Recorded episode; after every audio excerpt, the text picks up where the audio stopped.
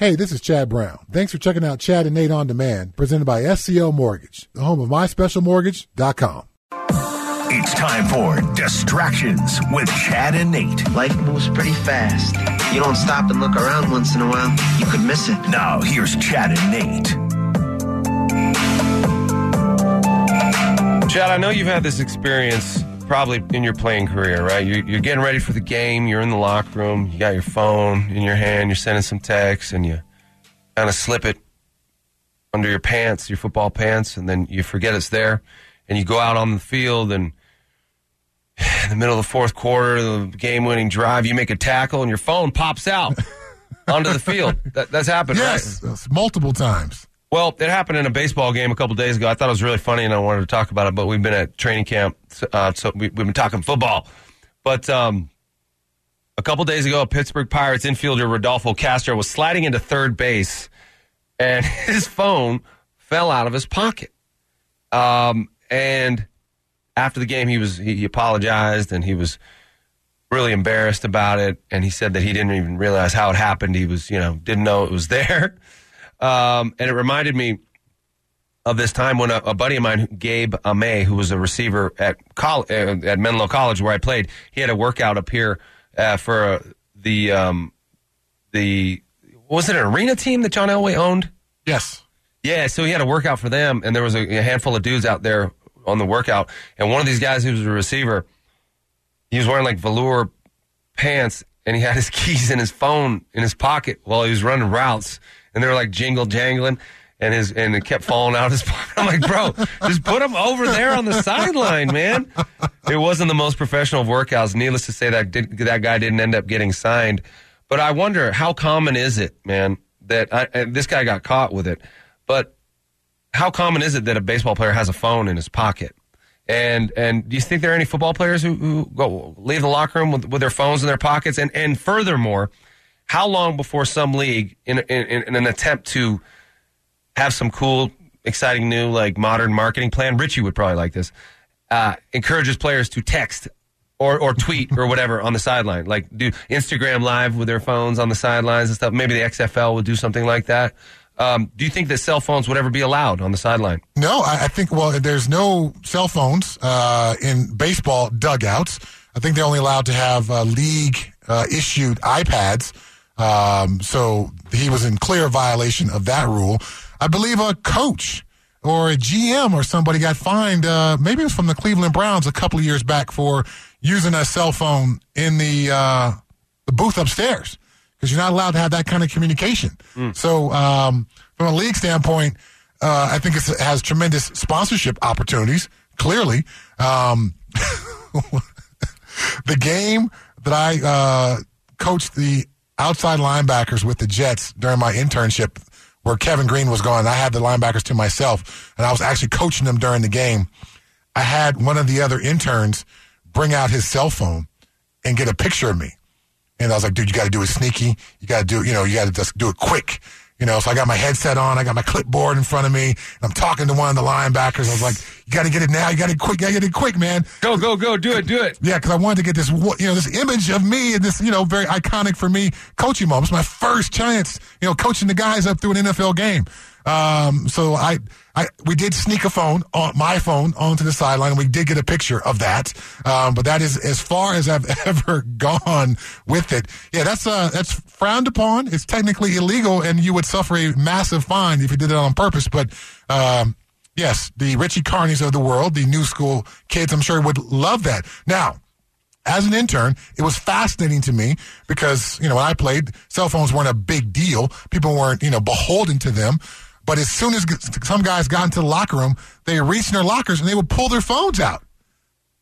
We're in the middle of a football game. It's halftime of a football game. You got to get to your, hit the bathroom, get in the training room, get your orange slices, sit down in your chair so we can discuss the halftime adjustments. No, I got to go check my phone first, coach. yeah, man, it's it's it's pretty weird. Um, but um, I guess that's just a sign of the times, right? Yeah. Like so, so I guess the um, in Arizona, they give them like cell phone breaks. Yes. Like every like they they every twenty minutes or something like that. Every thirty minutes, like Yeah. they give them all right, cell phone break, Instagram break. Right.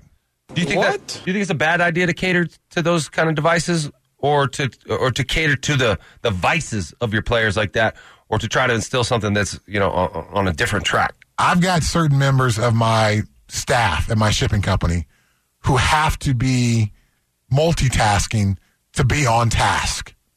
If you were just to sit them in a quiet room and say, hey, just bang out this email, um, and then you can move on to the next email, that's not enough distraction for them.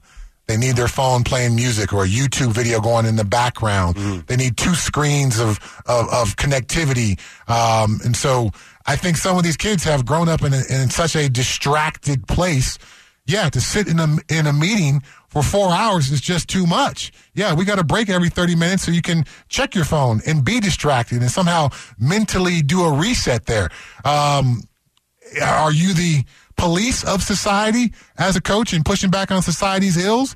Or are you just recognizing this is where my players are and I got to meet them where they are? I can't expect them to be like me where I can talk about the nuances of, you know, a zero technique for three hours. No, we got to break every 20 minutes so you guys can hit the bathroom, check your phones, and see what uh, what what the latest uh, you know upload from some hot girl you're following on Instagram has put up. It's a new NFL, right? Yeah, it is. Is that is, is that part of it? What he's talking about essentially? These are new. These are new. pe- You know, the generation is different. and You have to treat them different, or Yeah. is it just about the science? Is it also about the personality of these guys and ways to actually get through to them? There is science that says after 45 minutes, the attention level, regardless of how much you try to stay engaged, our brains just after 45 minutes just cannot stay as connected. Well, don't, don't- aren't those affected though by the way we consume information? Like, doesn't that number go down the less you are, the less you do even try to focus for long periods of time? And can't you push that number up if you try to focus longer? I think there probably is a, is, a, is a sliding number there. If you were to do a uh, study with 50 year old executives versus 25 year old NFL players, I think the 50 year old executives we probably could go longer than 45 minutes. Um, but 45 minutes is the sweet spot I've heard discussed for years and years and years now. It may be even lower now that kids are just so engaged with their phones and used to the constant distractions uh, in, in their minds. So every week, every week when they give you your screen time, your average screen time per day, what what is yours? Oh, wow. Uh, Are you willing to divulge that information? I am. I am because it's it's been a very interesting uh, thing because you know for a long time my wife was in Arizona and I was here. Yep. And so now my wife is here. Um, my screen time has dropped by hours, hours because I've got FaceTime I've got another person to talk to. Yeah, right. You right, know, right. as opposed to when she was in Arizona, some I'd be like, "Wow, six hours a day. What am I doing? Yeah. What is wrong with me?" Now a lot of that was just YouTube videos, just kind of in the background. Um, but now, yeah, I'm down to like three hours, you know, four hours max because I've got another human being to talk to who I actually enjoy talking to and spending time with. Yeah, a, a a buddy of mine is a teacher and a high school teacher, and he had a little exercise where he went around and had everybody share what their screen time per day was. These high school kids, nine hours, Oh, ten hours, whoa, eleven hours. wow! Just it's always there. Uh-huh. It's always in hand. There's always something going on there. What's going on in your brain when that's happening? Are you paying attention to your surroundings? You know, if you were a coach on that team and your player's phone falls out of his pocket, how do you go about? Do you discipline him? How do you, how do you deal with that as a coach? Oh, uh, I suppose there has to be some kind of discipline that would set a standard for everyone else to to never ever accidentally forget that your phone is in your pocket. I'm always aware of what's in my pockets I don't like things in my pockets. Uh, every day when we sit down to do the show, I empty my pockets because I don't like sitting down and having keys poking me and a giant phone in my pocket. I, I take all that stuff out. So that's me. And there's other people who can literally have the whole world in their pockets and have no idea. Like your boy was running routes with keys in his pocket. Yeah. So there's, I know there's folks who look at and feel things differently than, than I do, but uh, yeah, if I were the coach, there would have to be something because at some point we are playing the game. And if you can't focus as a professional baseball player and have your phone in the dugout, I mean, in the locker room and not in the dugout with you, um, then we got some bigger issues. So you're finding the guy? Yeah. You, s- yeah, how much? Uh, it wouldn't be ridiculous, but it would be enough. Take his phone away from him. Yes, it would feel ridiculous. As Give me your phone before you go out for every I game. yes, uh, you know, I've I've been in some meetings uh, on some of these internships where there was a box um, in front of the meeting room. So for guys who didn't leave their phone in the locker room, they had to leave their phone in the box at the you know base of the meeting room, and there'd be a big box where all these phones would go in. So Well, well, these days at schools, at like high schools, for example, some high schools, there's just no check on cell phone use, and it's absolutely out of control. Every kid is on his phone all the time, and I've talked to some parents who don't know what to do about it. They wish they had a school or what could send their kid to a school that enforced more cell phone rules, but then you get the parents. I mean, because it is a thousand dollar piece of equipment, Right. So you get a teacher who takes that away. You're taking away a very valuable thing there. my kid needed to study. Oh, needed and to do get his home, homework. right? Right. Are there any schools out there that just don't allow cell phones at all? You can just you you, ha- you cannot bring them on campus. Uh, text line, hit us up and know because I, I certainly don't know of any. Uh, right now, for me, the uh, phrase that pays uh, that would is winning the the uh, the text line is uh, high stepping like a giraffe through a snake pit. Mm. That's a pretty strong one. It's unusual enough. I think it will be instantly recognizable if I say that during the game. Please keep them coming. Uh, loving the uh, the ideas that are coming in right now. When we come back. Uh, we come back. I can't find my notes here. Where are my notes? Oh, When we no, when we come back, we're going to get into some more of these um, phrase that pays because there's some actually some good ones you didn't mention, Chad. But in addition to that, man, we're going to talk a little bit about Russell Wilson. We'll do that next. It's a Bud Light Football Friday. Bud Light, official beer sponsor of the Denver Broncos. Here's Chad and Nate.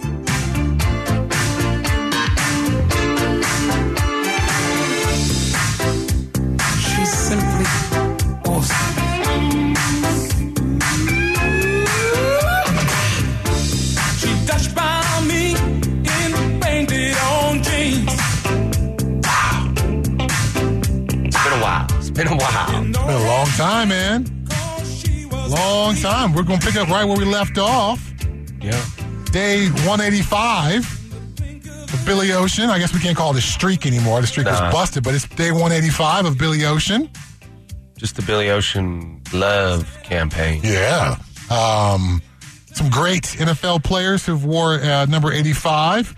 Jack Youngblood, you know, Los Angeles Ram, Hall of Famer, uh, one of the uh, best pass rushers of all time, 151 sacks. Wow. Yes. Um, kind of the uh, the, who, who's got the most ever? Bruce Smith, How many? 200. Wow. Reggie White's behind him. Then Kevin Greene comes in 160. Uh, and Jack, maybe is Jack fourth? Is there somebody between Jack and Kevin? I'm not exactly sure, but yeah, then there's a lot of guys in that 120, 130 range. Demarcus Ware, Jason Taylor, guys like that. With a, with a name like Jack Youngblood, you're destined to be a badass. Yeah, and he, dude was a badass. Yeah, like what are some names that like you just have to be a badass? Stonebreaker. Uh, there was a Michael Stonebreaker at Notre Dame uh, who played uh, against us in the national championship game. Played middle linebacker, of course. Dick Butkus, It's it's it's a badass name. D'Brickashaw Ferguson. Uh, that was also a very good football name. Yeah. Yeah. Nick Buoniconti, another number 85. So interesting. Uh, one edge guy and one linebacker wearing 85 back in the old days. Antonio Gates, one of the greatest tight ends to ever do it. That's right. Um, Ashley Lally. Ashley Lelie, one of the great uh, Broncos. Oh, great's probably a, too big of a word there. He might be top 20 receiving for the Broncos all time. Okay. I bet. Now, wait, did you and Ashley cross paths Yeah. here? We played together. Okay. Yeah. Uh, Actually, then- at our rookie dinner uh, in 2003, he was a rookie in 2002, and, and, and they had a big bill there at Del, Del Frisco's. And Mm-hmm. what happens is the guys who had to, you know, pay one year, the next year, the first year they're not rookies, they take it, they take advantage of it Uh huh. a little bit. Yeah, a little bit. And so Ashley, at, at my rookie dinner, came in. He, he wasn't even there for dinner. He came in late, and he ordered. He told the waitress that he wanted two bottles of wine, like really, really expensive wine. He picked them out off the list. She brought them out. Starts to uncork him. He's like, "No, wait, wait, wait, wait! I'm taking him home. Oh, Just give him to me." And he left. not cool. He left. Not cool, Ashley. not cool. but he was a good dude. He is a good dude. Uh, Chad Mustard. Bet you don't know that name. Uh, well, I'm looking at a list right now. and He's uh, tight end and offensive tackle. Yeah, he was he was kind of like that Eric Tomlinson type of tight end. Mm-hmm. 6'5", 6'6", 270, you know, 265. Really good blocker. Sweet feet for a guy that big, but not the guy you're going to run down the seam. I think I played against Chad Mustard when the, the Broncos came to Pittsburgh in 06. Yeah, you Yeah, probably did. I was on the field for that game. Oh, cool. And so I believe Chad was as well. yeah, dude. Yeah. Great dude. Just an awesome guy. Um, Ron Egloff, number 85. Yep. Bronco great. Flipper Anderson. Ah, there you go. Name from the past. Um, and our own Albert Okwuegbunam. He's looking pretty good, man. I got to give him some uh, some props. Uh, you know, there's certainly some room to grow as far as being a you know dedicated inline blocker.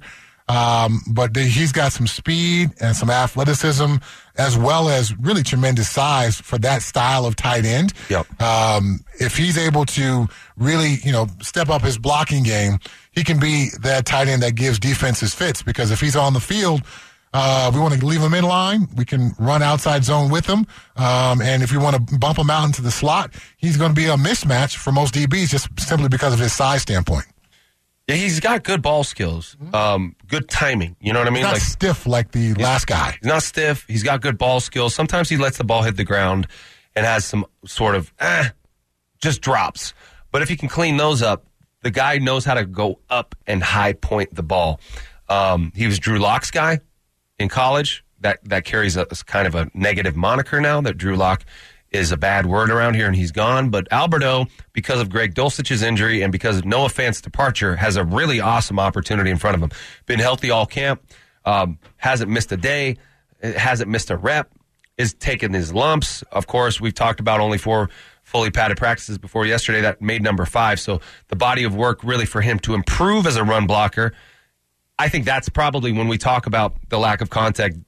Those are the instances where you do sacrifice some improvement. Just a guy being able to go down there and do that every day because that's the thing he has to work on. Right. right. Just point of attack blocking. He's st- he still needs to come off the ball and deliver a pop. That's the one thing he's not doing. He, he's he's more physical in the running game. He's he's better. He's holding on better. His his positioning is better. It's the pop that you got to deliver to dudes like you who are more ferocious, you know, and are coming off the ball. You got to stone him somehow, and and that's the one thing he's got to get a little better at. But they've talked about how Hackett talked about this. Russ talked about this. The more you understand the system, the f- the, f- the faster you play. When you're thinking about a lot of stuff, you play slower, and it shows. You know, and, and that's mm-hmm. what Alberto was was kind of doing before. He's he's trying to learn the system. He's thinking about his run blocking, his pass protection, his all you know everything. And so you you slow down. Uh, your natural ability is is kind of hindered by that. But as you learn it, it frees you up to actually go play. And what they're seeing lately Albert- from Alberto is a guy who's starting to understand the system, so he's playing more free. And I think if Alberto can can really get this system down, he's going to be a force on this offense. I, I think he can have a really good year. Uh, the coaching staff in those uh, meetings yesterday, they're definitely excited about this tight end room and all the various skills that you that they have there. Uh, from an offensive coordinator, play caller perspective, uh, Coach Hackett talked about you know what you want in that room is you want somebody who can you know be a fullback. Andrew Beck kind of guy. Yeah. You want somebody who can be like a, a Tomlinson, a you know a, true in the line blocker who can deal with the best edge guys in the room. Then you need a little bit more of a uh, down the field speed guy, guy who you can bump out, maybe move into the slot, a guy who can go in motion and have all that down. And that's a little bit more of an Albert uh, O kind of guy. So you, you need all these different skill sets for this offense to operate at its highest level. Um, now it's just a point of how many guys does it take to accomplish that versus how many guys can actually represent multiple skills themselves. Yeah. Um, but uh, you were the one who uh, coached me up and enlightened me as to how difficult the tight end job is. Um, and that was certainly part of the discussion yesterday of these guys got to know all the protections. And if you're going to be the, if you're going to play the fullback position, now you just don't have to know the offensive line protections. Now you need to know the running back protections. Yeah. And then we could ask you to bump out and be a receiver.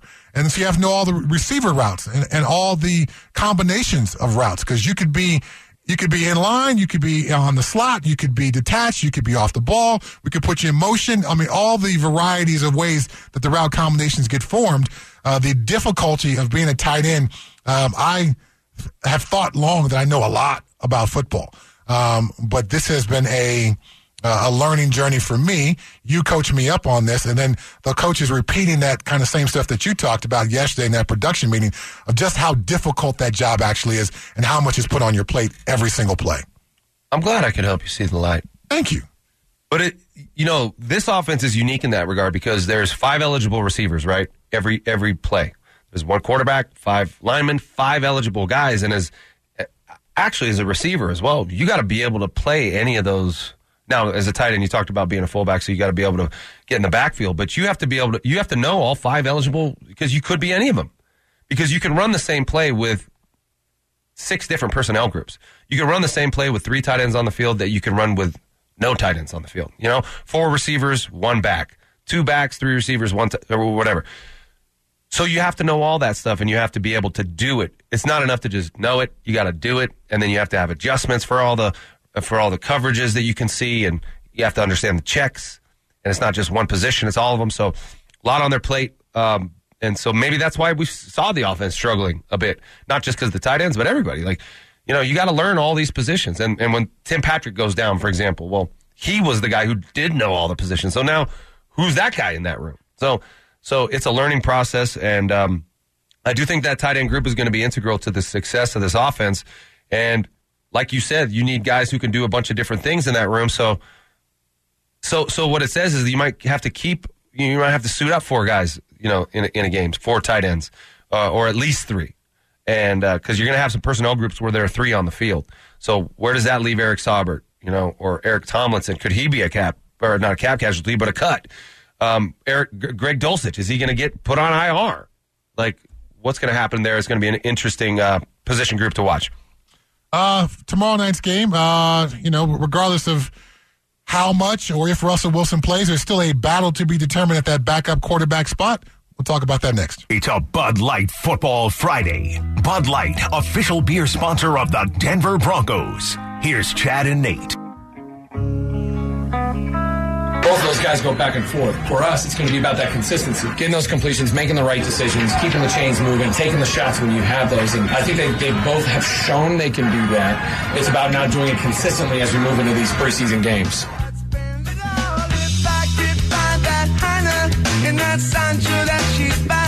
Coach Hackett talking about the backup quarterback battle between Josh Johnson and Brett Rypien. Um, yeah, I, I, I think it's it's going to come down to consistency and trust.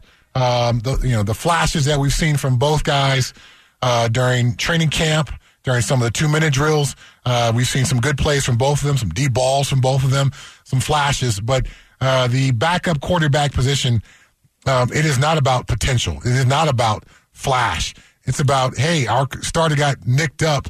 Can you hold us together for two quarters? Uh, can you hold us together for, for a half of a game? And can we just rely upon other parts of our team to get us the win? And, you know, hopefully our quarterback will be back next week kind of thing. So we need somebody we can absolutely trust. And the consistency is a huge part of that. It is, and and it's really hard to evaluate their ability to do that in practice, uh, getting limited reps and you know the, the tightly scripted nature of practice. You got to cut these guys loose in a game and see what they can do. You know, and when you think about Josh Johnson versus Brett Rypien as the backup, um, I like Josh Johnson. What I've seen of, him because to me he's closer in playing style to Russell Wilson than Brett Rypien. Brett Rypien is out there very robotic, you know, very technical, knows the offense and is, is efficient, but he's, he's, he's not playing, you know, Russell plays jazz out there. You know what I mean? He makes stuff happen off schedule. And and so your team, your offensive line, your receivers, your running backs become accustomed to that sort of free flowing thing. Uh, here's the design of the play, and then, well, something else might happen if it doesn't work. That's not Brett Rypien. That's not Brett Rypien, but Josh Johnson seems like a guy who can who can be that a little more effectively. And I know you said it's just like be a placeholder, don't screw anything up, but you might need the guy to go up and make some plays. You might need him to actually play some good football. And you might, you know, Russell what, missed three games last year, right? So it's not maybe just two quarters. How about three games? How about five games? Can you can you lead us to victory? You know, more often than not. Um, that's the question these guys got to figure out. And I think it's a I think it is a big decision because you probably don't want to keep three quarterbacks on the roster. Yeah, not, not on the active roster. I mean, that's, yeah, that's tough when you do that. That takes away from uh, you know, Somewhere else. Somewhere else. You, there's, there's, a there's only so many slices of pay from a roster creation. Yeah, and Brett Rypien's hung on for a while. They clearly like him. He's a very bright guy. Uh, I think he's a he's a pretty good quarterback. I just don't know if he's better than Josh Johnson or if he for the playing style that these guys want to play, if he's the guy. But you're going to see it. Like these three preseason games, Russell probably not going to play much. We can discuss whether or not that's a good idea or a bad idea. I think there's different schools of thought. The problem is the Rams didn't play anybody last year, and then they won the Super Bowl. So that's the blueprint. You got to do it that way. Clearly, it's the new NFL. But then you got guys like uh, someone texting that uh, James Palmer of NFL Network just mentioned that Andy Reid is going to play those, those starters for a, a quarter. So there's different ways to skin this cat to get you guys ready to go. Do, do you have any concerns? And I know you asked me a specific question about those guys, but do you have any concerns with Russell Wilson not playing at all in preseason? Do you think that's a mistake? I would If, like if that's the route they take. I would like to see it. Yeah. So if the Russell Wilson didn't play at all in the preseason, I would have some concerns.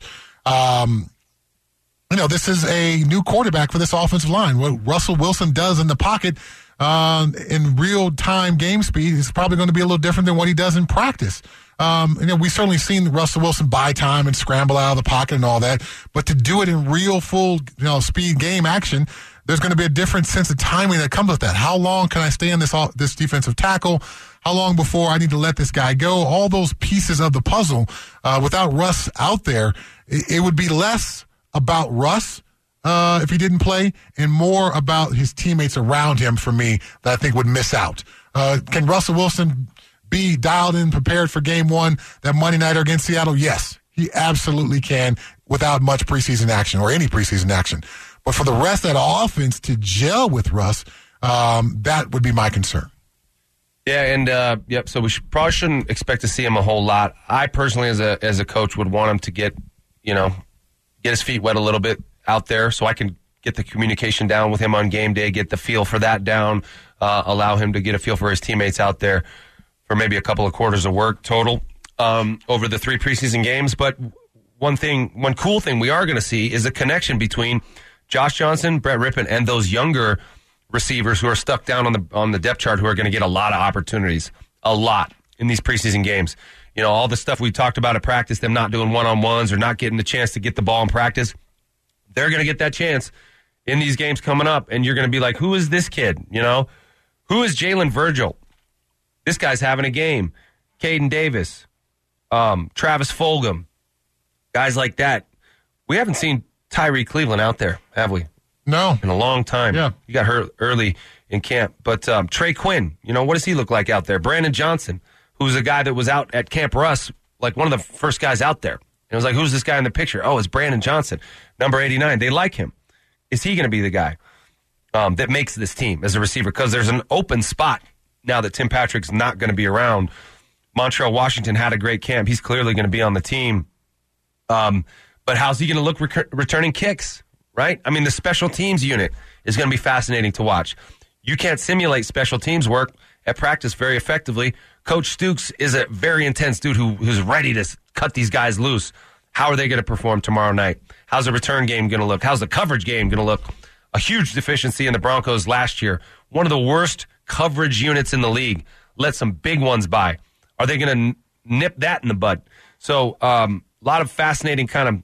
And there's a punter battle going on too, Chad. I know you're going to be watching that one, and I know that's probably going to be one of the main narratives of your broadcast. In fact, is the do- punter battle. That, that- Who's going to win? That's the whole entire open of the game uh, broadcast will be about the battle at the punter spot. Corliss Waitman versus the incumbent Sam Martin. Yes, it's uh, we're going to go deep into the punter. We've got graphics built on it and everything. I can't believe you've preempted what we're going to talk about. Sorry, man. Yes, I know the- you were supposed to keep that. Uh, the surprise is out of the bag. Now, uh, a, a couple a couple names that you mentioned uh, were discussed during the production meeting. Um, Montrell, Washington.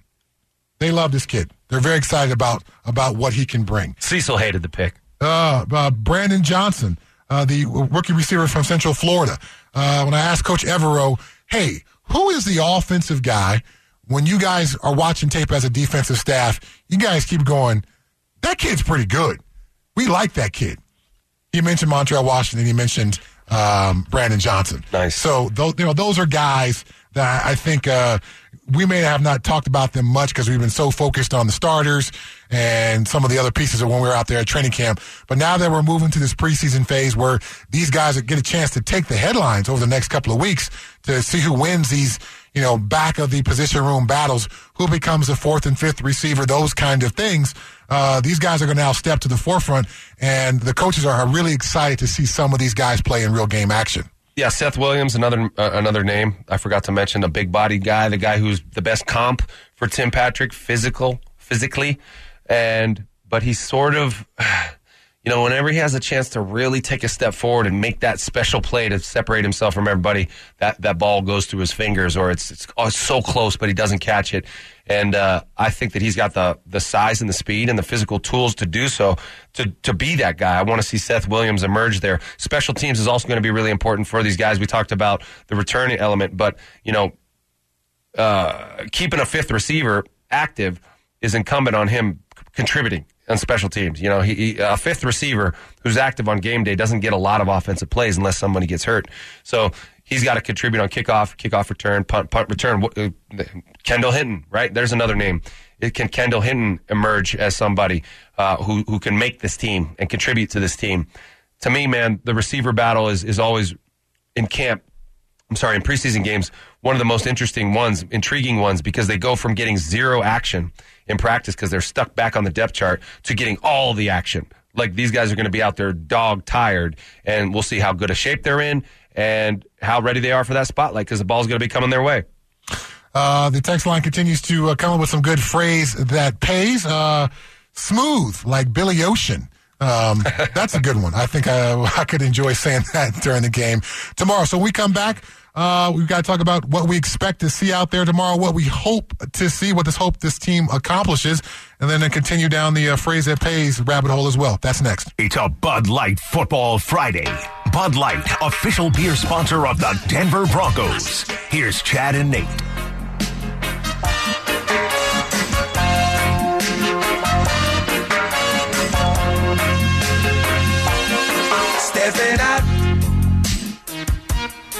This makes me feel like I'm on a beach with a frosty one in my hand. The wind, the slight breeze coming in, and the sun setting over the Pacific. Here comes Um, and I got a, a, a three and a three and a half inch metal washer in my hand. I told you about the game washers Yes. we play on the Uh-huh, beach, uh-huh. clanking, bang, on the wooden board, and uh, the sun beating down. And, little steel pulse going. It's, it's a beautiful, it's a beautiful song, beautiful, beautiful thought, Beautiful feeling. Yes. feeling. Well, it is a reggae Friday. It is also a football Friday. Uh, Broncos' first preseason action of the year tomorrow against the Cowboys, 7 p.m. Um, looking forward to it. I will be on the call. Uh, Steve Levy, Ryan Harris as well.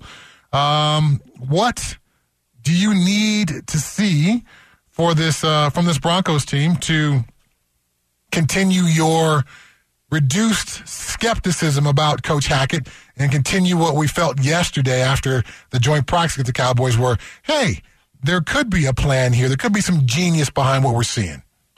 So I don't expect the offense to look like crazy good, you know, because because offenses take a while to come around. Preseason, you're never just lighting it up for the reason of you know you're rotating in a lot of players, you're not playing your starters a lot. Um, so so I'm not looking for them to score 40 points, for example. I want to see them energetically match the beatdown that they gave the Cowboys yesterday again tomorrow after the Cowboys had a couple days to think about how they got their butts whooped. Okay, so are you going to come out with the same energy? Are you going to come out and be the bully again when you already punched first and now they're going to come back and try to counterpunch? How do you take that counterpunch? Um, when they saw what you got, they had a, few days to stew over it. Look, there was some there were some harsh words being said over there, especially on the defensive side of the ball. Broncos defense, Dallas O. There was there was a lot of tension and a lot of talking to the point where there's some bad blood forming going into this game tomorrow that's going to get unleashed and spill all over the turf at Empower. Okay, so how did the Broncos handle that when the Cowboys are coming for them? Because that's what's going to happen tomorrow. So um, I just want to see them be the aggressors. You know, have the higher energy, come off the ball first, engage in the fight. You know, be ready for whatever. Keep that same energy. That's what I want to see tomorrow. Okay.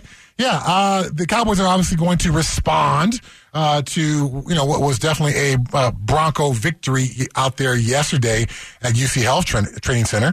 Uh, I think there could be uh, maybe a little bad blood left over from last year's Bronco beat down the Cowboys out there in Texas. Um, and then there was some actual physical beatdowns that happened as well. Malik Reed was on top of a Cowboy player throwing some blows. Yep. So uh, there could be some extras. There was there was another one of those incidents. Um, there was a play kind of behind the quarterback. There was an extended play where an offensive lineman, I think it was number sixty eight for the Cowboys, took kind of a cheap late shot on um, defensive end Marquiss Spencer, um, and number fifty one, and you know he was kind of going to the ground, and then he put an exclamation point and knocked Marquiss Spencer to the ground, and kind of turned his back on him, and walked away. Marquiss Spencer got up wheeled around, walked in front of him, and started throwing haymakers at him. I mean, haymakers, like, and he was connecting. Uh, his hand probably hurts today. Right. That's the problem in getting in a football fight. You're going to break your hand. You're not going to break the dude's face. Right. You're not going to give him a bloody nose. You're going to break your hand. So, um, that's stupid. If I'm a quarter, if I'm a coach, I'm saying, don't do that. What are you guys doing? Like, Right. I, I, I, I like that you were getting in their kitchen. I like that you were talking crap to them, and scuffles are fine, man. But don't break your hand on on their helmet. Um, so uh, aside from that stuff, I like the uh, chippiness. Yes.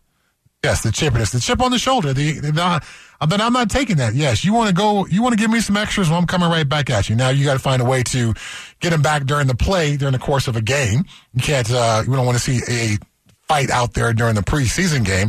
Uh, but then in the course of a play, yeah, get your extras right back in. Uh, continue to play with that chip on your shoulder. Don't take any crap from anybody. Uh, By the way, Randy Gregory too was was was active. He was he wanted to get into the brawls, man. He was running in there and like had to get pulled out and stuff. So imagine that guy's mind yesterday, like what's going in through hi- his mind. Obviously, you know you love everybody on the Cowboys, your teammates, right? You're very close with them, but here's your new team. They gave you a bunch of money and you haven't played yet. You're not playing. Obviously, he wants to be out there on a day like yesterday and tomorrow to to prove himself or to play against his old teammates, but he was riled up and tried to run in there with no pads on and get involved in the fray. Yeah, I, I heard from somebody who was a little closer to the action that uh, he may have been the biggest stuff talker out there uh, to anybody. Oh, Randy was? Yeah. Yeah. So, uh, you know, uh, I think he's a guy who's definitely going to, when he returns to action, play with a chip on his shoulder. Uh, I'm looking for the same kind of thing to, to match that energy. Um, you know, I think some people, you know, want to phrase, oh, it's a preseason game. It's going to be high scoring or low scoring. It's the first game, preseason game. Defenses are typically going to be ahead. It's gonna Uh, be like seventy to twelve. You know, uh, what, what was the uh, the Patriots game last night? 24-21, I believe. Giants beat the Patriots. Uh, so I could see somewhere around there. Uh, there'll be some, you know, protection issues. There'll be some efficiency issues on offense. There'll be a couple times where, you know, the quarterback throws the ball and he's like, "No, you were supposed to do this and you did that." Right. And we'll see those kind of, you know, conversations as the quarterback and receiver walk back into the huddle. There'll be some of that. Um, defenses are, I think, just can be much simpler here in game one because it's really about execution, less about game plan. It's just simply less for a defense to think about uh, at this point in the preseason. So, looking to see high energy. I'm curious to see how the Broncos tackle. Obviously, they haven't tackled yet at all. No live tackling at all during uh, this training camp. Uh, I was just watching a clip of the uh, Pittsburgh Steelers. Every time the Pittsburgh Steelers are in are in pads, they have a tackling period in their practice. So Mike Tomlin, a very respected coach, obviously doing things differently than Coach Hackett. Uh, the Steelers model is just different than what they're trying to do out here in Denver. So, uh, you know, there's no one way or right way. There's lots of ways to skin a cat and win a championship. Um, so we'll see if Coach Hackett's way is correct. But the tackling, I want to see how the crisp that is going to be out there in game one without having any of that during practice. okay. So let me ask you this, Chad, because the criticism of, of, of Camp Hackett has been it's not physical enough. They won't be ready to tackle. You just talked about the Pittsburgh Steelers doing it every day. Every day they're in full pads. They're Yep. tackling. Yep. You're concerned these Broncos are going to struggle tackling. If they don't struggle tackling, if they're actually really good tackling tomorrow, are you going to put that criticism to rest forever and be like, you know what?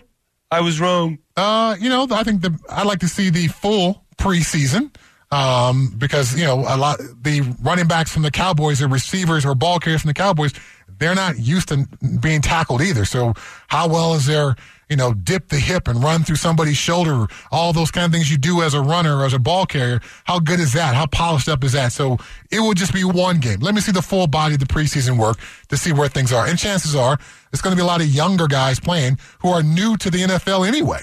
So their ability to, to tackle is already going to be in question. So if they don't tackle well tomorrow, does that write the story for forever and ever about preseason uh, or training camp tackling? No, it doesn't. You're playing a bunch of rookies who, even if they tackled every day like the Steelers, are still going to be in their first game action, and chances are they're not going to be crisp tacklers anyway. So you're saying if you're a coach, if you're Hackett tomorrow and your guys can't tackle tomorrow, and you go and watch the film and you're missing a bunch of tackles, you won't second guess what you've been doing at all? I think I would second guess, but I would say let's get it. Let's let's give it one more week of of, of a look, and let and if maybe for more starters playing week two, how well do my experienced guys tackle? Because that's more of an indication. How well does Bradley Chubb tackle? How well does Josey Jewell tackle? Versus you know my my rookie linebacker, my rookie defensive end. Those guys are rookies. That the game's going way too fast for them anyway to be crisp tacklers. Yep. Week two, you got some of those rookie nerves taken away. Maybe you should be better at that. And yeah, if I'm playing Bradley Chubb, and if I'm playing Josey Jewell,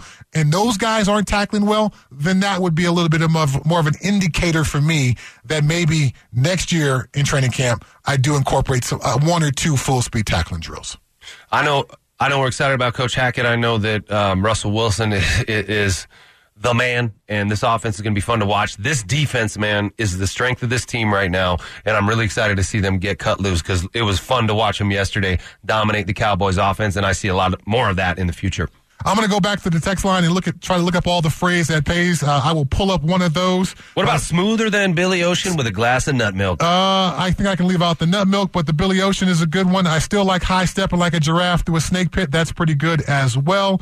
Um, what about high stepping like Billy Ocean through a, a snake pit full of nut milk?